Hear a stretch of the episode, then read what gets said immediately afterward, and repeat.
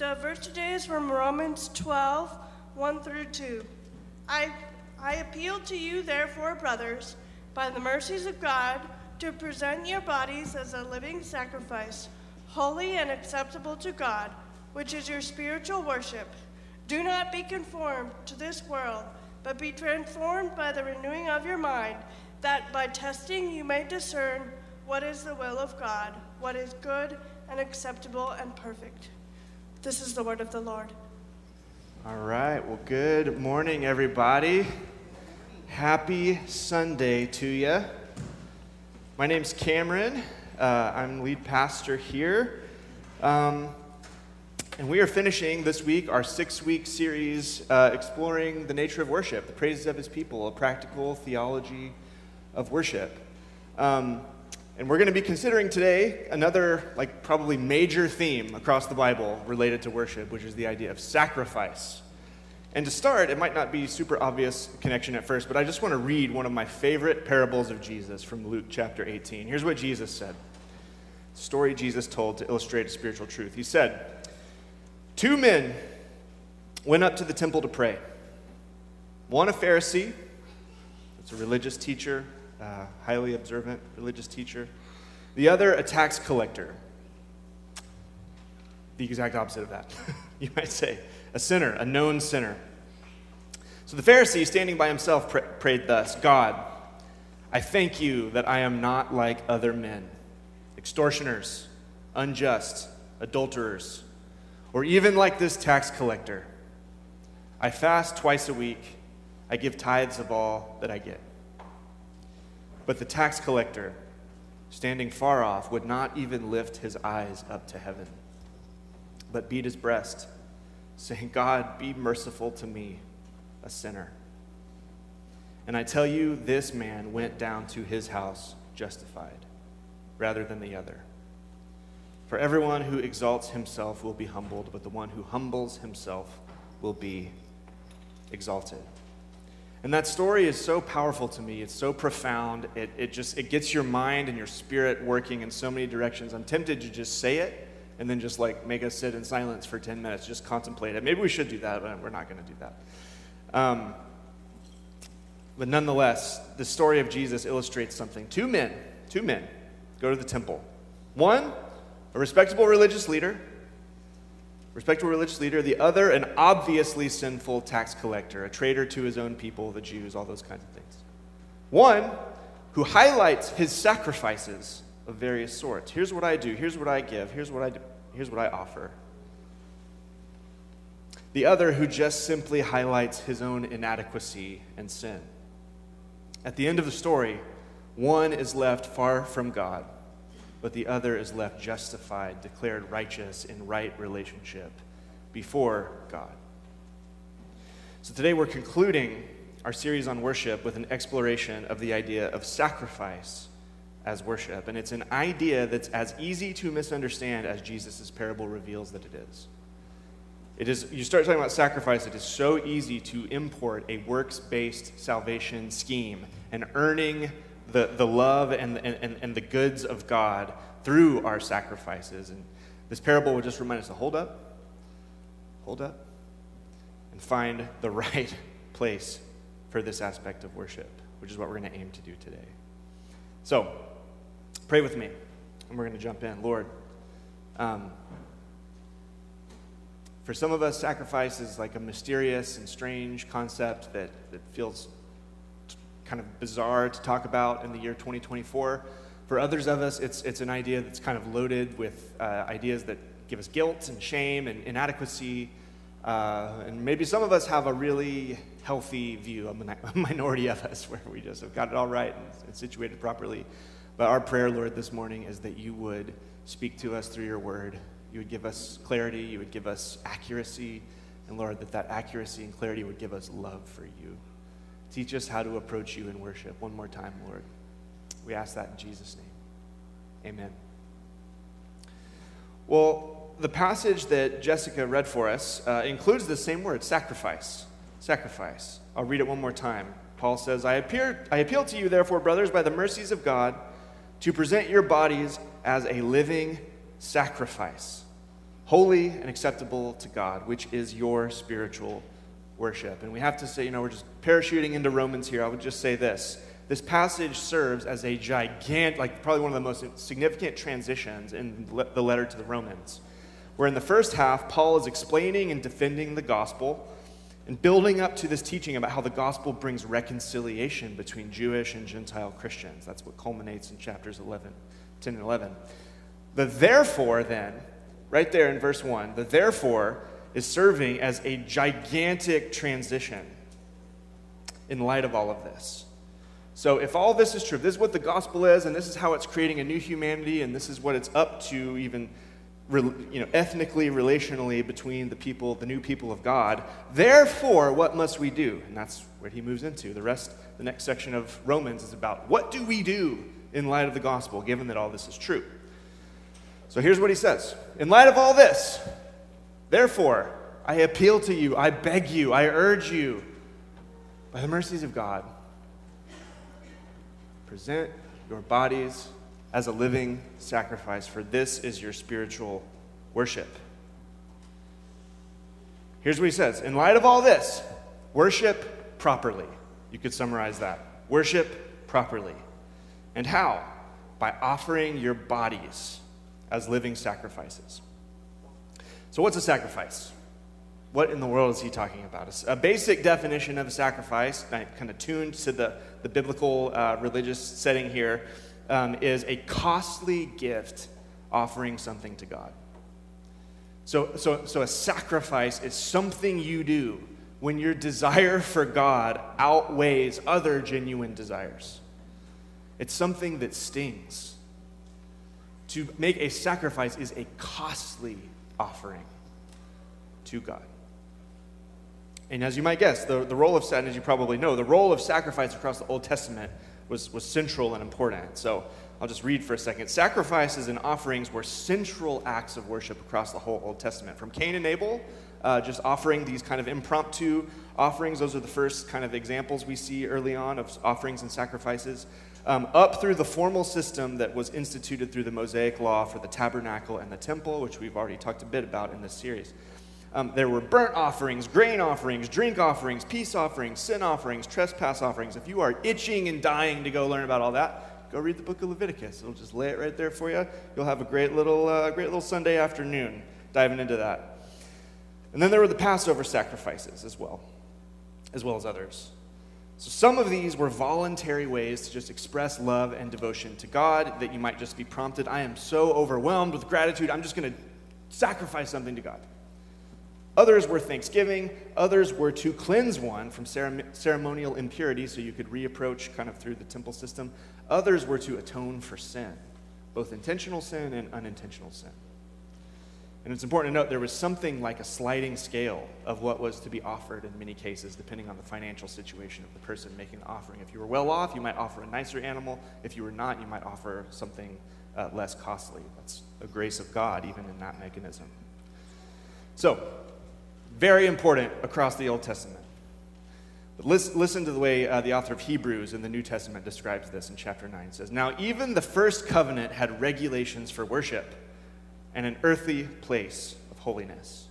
For a tent was prepared. The first section, in which were the lampstand and the table and the bread of the presence, this is called the holy place. Behind the second curtain was a second section called the most holy place, having the golden altar of incense and the ark of the covenant covered on all sides with gold, in which was a golden urn holding the manna and Aaron's staff that budded and the tablets of the covenant, and above it were the cherubim of glory overshadowing the mercy seat. Of these things we cannot now speak in detail.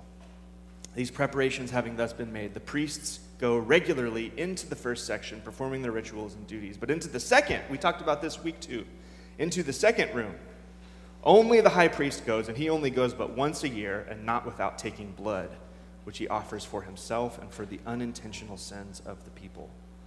By this, the Holy Spirit indicates that the way into the holy places is not yet opened as long as the first section is still standing, which is symbolic for the present age.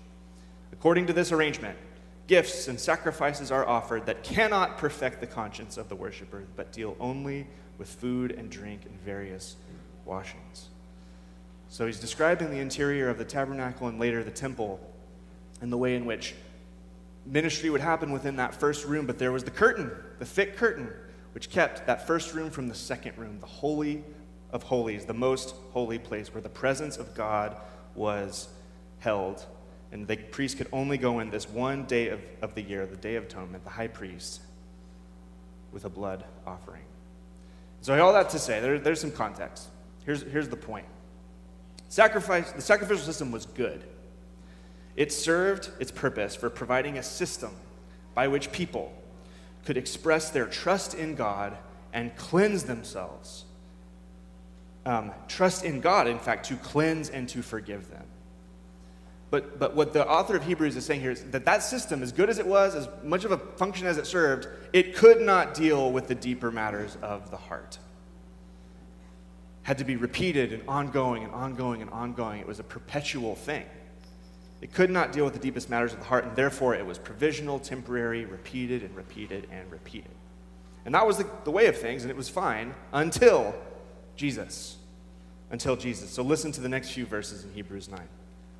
Picking up in verse 11. But when Christ appeared as the high priest of the good things that have come, even though the greater and more perfect tent, not made with hands, that is not of this creation, he entered once for all, once for all, into the holy places, not by means of the blood of goats and calves, but by means of his own blood, thus securing an eternal redemption.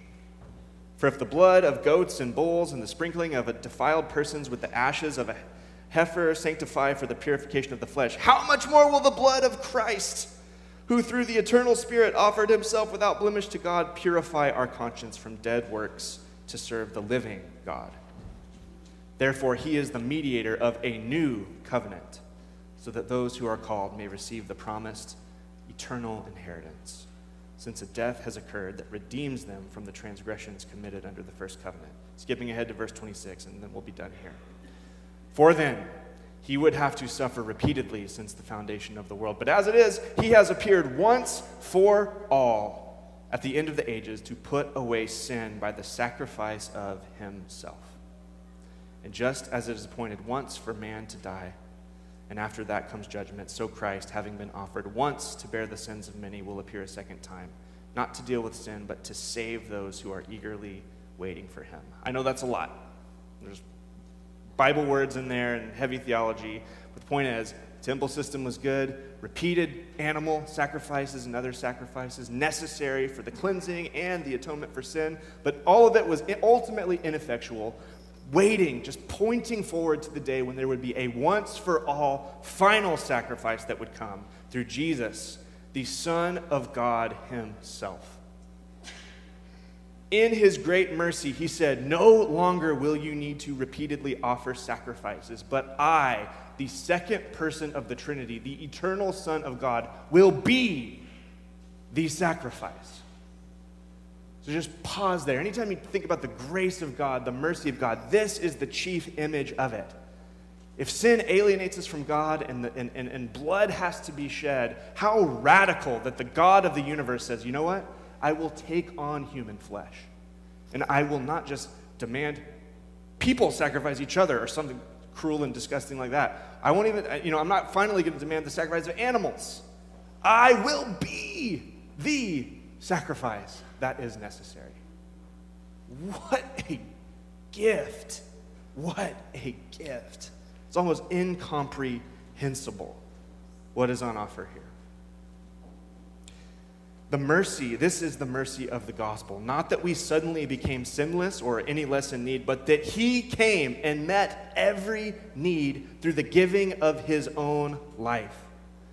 And we receive the benefits of that simply through faith or trust. Pick a, pick a word you prefer. Ephesians 5 2 says, And walk in love as Christ loved us and gave Himself up for us, a fragrant offering and sacrifice to God. The logic of all this is right there. Jesus is the once for all sacrifice, the saving sacrifice who inspires our responsive sacrifice. So we find the meaning of what it means to offer our bodies as living sacrifices there. Christ is the once for all blood sacrifice, and that means we then sacrifice of an entirely different nature. I love the way this 19th century Scottish theologian Thomas Erskine once wrote. Listen to this. In the New Testament, religion is grace, and ethics is gratitude. I'm going to write that down. If you write things down, you should write that down. In the New Testament, religion is grace. The whole religious operative principle at place is the grace of God towards undeserving sinner. And then our response, our ethics, the key to our transformation, the key to a life well lived then is gratitude. Not earning, not God, I've got to do something for you to like me. He's already done it we in gratitude respond the way he, he desires. Note the language in Romans. We offer our bodies not as a dead sacrifice. It's not this cruel idea of us like throwing ourselves up on an altar and you know slitting our throats or something like that. It's a living sacrifice. There's no more death here. Maybe a dying to yourself in the way that Jesus speaks of, but in the deepest sense, it's a life, a life well lived to the glory of God a life full of His goodness, joy, and peace, beauty. So this becomes a sacrifice of life and love and obedience lived in conformity to His will rather than the world's, which is what verse 2 goes on to illustrate. So, our spirituality, your spirituality, your obedience, your ethics, your sacrifice is not payment. It's not it's not a bill that's due. It's not performance, but it is gratitude for what Jesus has finished once and for all. So, because of what Jesus has done, we give him back our whole selves body, but also spirit, as we've already talked about. Our whole self given back to him. Even when it's costly, even when it's costly, out of gratitude and joy. So, what does that look like? What does that look like? That's, those are nice words or whatever. What does it look like? I want to look at three verses just in two passages, very, very briefly, to just give a little bit of track to run on, where sacrifice is mentioned as worship with a specific command. This won't be exhaustive, this will just be three examples, but I think they, they start to paint a picture for us of what this could look like. So let's, let's jump in. First, a sacrifice of praise from Hebrews 13, and then the next one will just be the very next verse, but verse 15 uh, the author of Hebrews says, Through him, let us continually offer up a sacrifice of praise to God. That is the fruit of lips that acknowledge his name. And when I every time I've read this, I've been like, so what am I like in what sense is a is, is praise? Declaring the, the goodness of God, what, what is sacrificial about that? But I realize that anything we do has at least an opportunity cost. And I think that might be a, a key part of the idea here. To praise God with our words is to incur the opportunity cost of doing something else, the cost of not being able to do something else at that given moment. And I think some of us are paralyzed by opportunity cost. I know that for like my wife and I, we're, we're uh, we fancy ourselves a little bit as foodies, and that's like what keeps us so, like, despite the hard things about Portland, we will probably never leave Portland because the food is so good here, all right? It's just such a glorious place to try wonderful things. But the opportunity cost of any one meal can be paralyzing. Anybody experience that? Well, we could go here, but that means we wouldn't be going here. And if we go back to our favorite place, that might mean that we're not going to experience something new that we haven't thought of yet. And if we do this, oh, but that might be, and so you just get stuck. Two hours later, like, well, I guess we missed dinner. We should just go to bed. Like, we're just, just not going to happen. Or more seriously than that, opportunity cost is a classic fear behind why so many people who, who have some desire for a committed romantic relationship or marriage just can't give themselves over to it, right? It's the idea that, like, who else is out there? Who else is out there?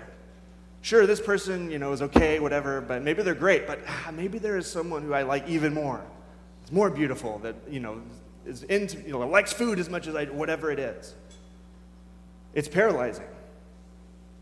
And that's all that's to say. Like, to say yes in Christian marriage to a spouse is to enter into an exclusive, lifelong covenant with them, which means simultaneously saying no to all other potential spouses, right?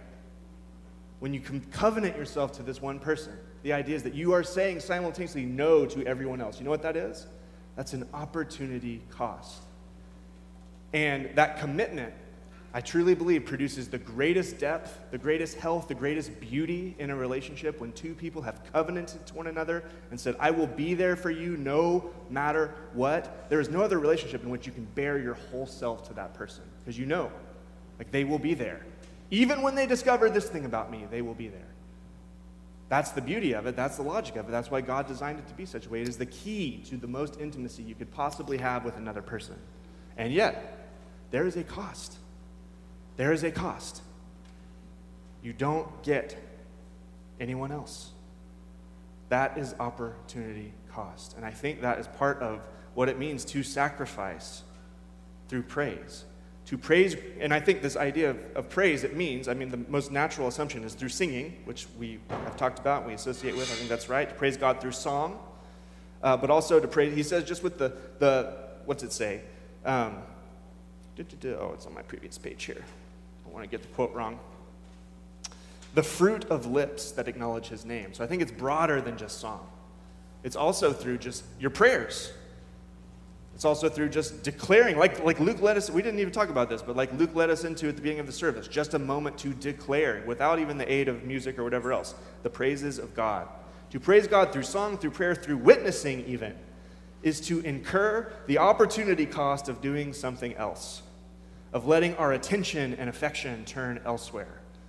When you make the decision to come to a Sunday church gathering like this, you are incurring an opportunity cost. You could be at brunch at a really good restaurant. And now the lines are going to be too long when you get out of here. I'm so sorry. You've incurred a cost to make the decision to come here, and even on the micro level, when you make the decision to praise Him on your own time, in your own space, as you're going about your day, you are, you are taking the cost of something else that might consume your time. But he says, make that sacrifice. Make that sacrifice, that sacrifice of praise, whatever form it takes. Here's another one from the very next verse, verse 16. And do not neglect to do good and to share what you have. For such sacrifices are pleasing to God. Sacrifices pleasing to God. Again, this is worship language. This is, this is temple language now on this side of Jesus. Do not neglect to do good and to share what you have, for such sacrifices are pleasing to God. We could say this is a sacrifice of service. So, good deeds or good works, and in, in, obviously by the second phrase, this is uh, obviously explicitly tied to, to generosity towards our brothers and sisters. I like the way Richard Foster put this. It says, More than any other single way, the grace of humility is worked into ourselves through the discipline of service. Humility, as we all know, is one of those virtues that is never gained by seeking it. The more we pursue it, the more distant it becomes. But if you want humility, if you want to be conformed to Christ in that way, don't think about humility and think, oh, how can I be a really humble person? Start serving. Start giving your time and your energy and your, your desires to other people for their good and for their blessing, for their benefit, and it will be built into you. Donald Whitney, another great writer on the spiritual disciplines, writes Worship empowers serving, and serving expresses worship. So to be obedient to God especially in service and generosity towards our brothers and sisters, especially when it's costly, when you don't want to, when you have plans, when you have other ways you might like to spend your energy. That is, in fact, worship. It is, in fact, worship. It is a sacrifice pleasing to God. One more where these, where these words are found together is in Philippians 4. I'll read this 14 through 20 for you. So Paul's concluding the letter to the Philippians, the church in Philippi, and he says, Yet it was kind of you to share my trouble. And you Philippians know yourselves that in the beginning of the gospel, when I left Macedonia, no church entered into partnership with me in giving and receiving except you only. Even in Thessalonica, you sent me help for my needs once and again. Not that I seek the gift, but I seek the fruit that increases to your credit. I have received full payment and more. I am well supplied, having received it from Epaphroditus, the gifts you sent fragrant offering, a sacrifice acceptable and pleasing to God. The same language again. And my God will supply every need of yours according to his riches and glory in Jesus Christ. To our God and Father be glory forever and ever. Amen. That's, that's the end. So, Paul explicitly names the Philippian church's financial generosity towards his gospel ministry as an act of sacrificial worship. And this is maybe, maybe the one where we see the, the, the, sacrificial element and the cost most literally. To give your money to the Apostle Paul's gospel ministry is to incur a cost that that money is not going to go somewhere else. It's not going to go towards a car payment. It's not going to go towards a bigger house. It's not going to go towards more clothes. It's not going to go toward whatever your thing is. You are saying, I'm going, though I might have a desire for these other things, and there might not be anything wrong with a desire for these other things, I'm going to set those things down. Sacrificially offer this. A sacrifice of financial generosity. And this is just one piece.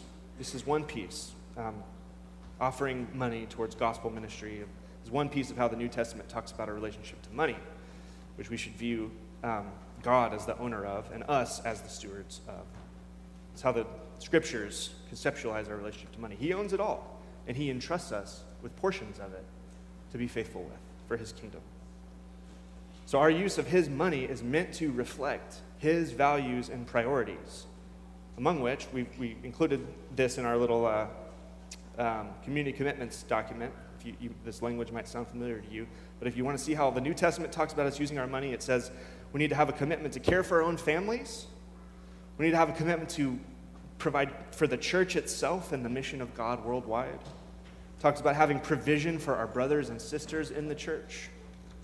And it talks about having provision for the most vulnerable and needy, those in greatest need. So, a sacrifice of financial generosity in each of these ways is worship. Is worship. And I liked, I've been thumbing through um, John Mark Comer's new book, Practicing the Way. I like this quote on, on this discipline in particular. Says, This is one of the most joyful of the practices, speaking of generosity. It says, At the heart of the Trinitarian community we call God is an outflow of generous, self giving, forgiving love. In the gospel itself, God so loved the world that he gave his one and only Son, and the Son in turn gave the Spirit. When we give, our money, our resources, our time, our love, we get to participate in that divine outflow of love. It truly is better to give and to receive. But sometimes takes gritting our teeth and entering into that discipline before an appreciation for the beauty and the power of it becomes evident before we experience it. So this applies financial generosity. It applies, of course, to our treasure, but also to our time and talents our whole selves. And I just realized this week that at least three of our kind of community commitments we've been calling our church into are explicitly tied into the, these three ideas that we've laid out here. We've talked about the gift of, or, or the, a, dis, a discipline of inviting, which is what? Lips that acknowledge his name and call people in. A discipline of serving, the kind of good works that the author of Hebrews spoke of towards our brothers and sisters. And the gift of giving, or the discipline of giving, a sacrifice of financial generosity to see God's mission advanced and his kingdom propagated and the poor and suffering among us cared for. Cool when it works out that way. So, I want to keep this brief to conclude. Jesus not only did this for us as a sacrifice, he not only was the final sacrifice, um, like to, to, to answer the question of how will sin be dealt with, but he also did it as a relational model. And think of John 13 when he, after washing the disciples' feet in the upper room, he says, You call me teacher and Lord, and you're right, for so, am I, so I am. If I then, your Lord and teacher, have washed your feet, you also ought to wash one another's feet. For I've given you an example that you should do just as I have done for you. Truly, truly, that means listen, listen. I say to you, a servant is not greater than his master, nor is a messenger greater than the one who sent him. If you know these things, blessed are you if you do them. You could summarize Jesus' ministry by saying he came and all of his ministry was encompassed this idea of him as a sacrifice on our behalf. It applies to the cross, but it applies to every time he stopped what, you know, the busy schedule that he had going to take the gospel out to listen to someone, to care for them, to heal them, to offer them the, just the right word that they needed from him, from God, to change the course of their lives, to open the eyes of the blind, to make the lame walk and the sick be healed and well. Every single time he offered this kind of humility, sacrifice, service, this offering. Even when he takes this moment, the night he was betrayed, to wash his disciples' feet, he's saying, This is a picture of what I have come to fundamentally do to wash you. In fact, Peter has this little thing Lord, you can't wash my feet. He says, If I don't wash your feet, you have no place in my kingdom. Everyone must be washed by me. We, we see that he's, he's speaking about the cross and this bigger idea. So he, but then it goes on and says, Look, just as I've done for you, you've got to do this for one another. You have to make this sacrifice for one another if you're going to be my disciples. You must look like me in this regard. Not that you die on the cross, but because of what I'm doing on the cross, you will find a spiritual reservoir of power you did not think possible to pour yourself out for others as a living sacrifice. Living sacrifice. So, if you think about this whole series, and uh, if you missed any of the teachings, I'd encourage you to go back and listen online. But we've considered that this multifaceted picture of worship. We've seen that worship is fundamentally in response to our God. Worship doesn't make any sense unless we have a God who is worthy of our praise and worship, which I, I submit to you, oh my goodness, the biblical God is. Almost incomprehensibly so. And with week two, we talked about worship is no longer confined to the temple in a particular place in Jerusalem through these particular rituals, but now, this side of the cross, this side of the sending of the Holy Spirit, worship is anywhere in spirit and in truth, with your whole self, including your spirit dialed in, and lined up with the truth as God has revealed it, specifically, most powerfully, in the person of Jesus Christ. The third week, we talked about worship through, through music, through singing, through, through praise, through song, which we talked about is the function of that is to be emotive. Emotions aren't bad. Tapping into your emotions, stirring them up for emotive exclamation of who God is, why He's worth praising. And out of that, we, we turn the next week to talk about the pattern in the Bible of joyful feasting. If it makes sense that we're supposed to get stirred up and worked up about declaring the praise of God, it makes sense then that, like, partying responsibly, but partying, feasting in response to God makes a whole lot of sense then on that schema. But just as you start to think, like, oh man, okay, this is all about like emotion and, you know, all this kind of stuff, then we talked about the pattern in the Bible of routine liturgy. So there's a place too for just saying, I'm going to commit to doing habits, repeating things, things that sometimes I do not feel like. Joy is not overflowing in my heart, but I'm just going to show up out of obedience and do it. Because I think there's still some way for me to meet with Him in that as well. And similarly, today, ending on this idea of costly, obedient sacrifice, which almost always means when you don't want to on some level. You don't want to on some level, but you think the Lord is worth it. He, he is the greater desire, even over these other desires. It might be good things, might be good things, but you're willing to lay those down because He's even better. And you want to offer these things to Him. So, may we be, Door of Hope, a people who takes every opportunity to worship. Flowing out of all this, may it be so when we feel it particular, particularly passionately which I hope you do some days, but also on days when we don't, which is going to be a lot of days, I assume, if you're anything like me. Days when you're just like, my heart is not in this, I'm distracted, I'm discouraged, I'm doubting. You can still come to Him. He wants you to come to Him. You can do it when it's planned and when it's spontaneous. You can do it when it's routine and when it's in some brand new format. We can praise Him when it feels like pure joy and when it feels like costly sacrifice. Both. And everything in between. Everything in between. That's what it means to offer a whole life as a living sacrifice to Him, to worship Him in spirit and in. And if we look back at Romans 12, 2, Paul seems to be saying that when we do offer our whole selves, body and all, as living sacrifices, we are both resisting being conformed to the habits of the world that are always working to shape you towards their desires. We're resisting that, and we are allowing God to transform our minds to be more like His. So let us be a worshiping people, Door of Hope. May we respond to Him with everything that He is owed which is more than we can give, of course. But to the extent that we can, everything we have, which includes our whole lives, being transformed more and more and more, day by day by day, choice by choice by choice, into His image.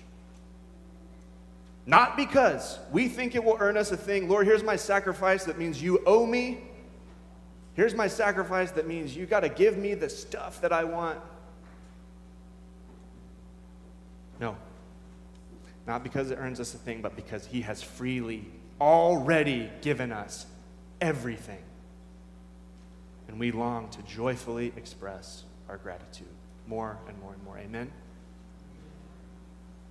Let's pray.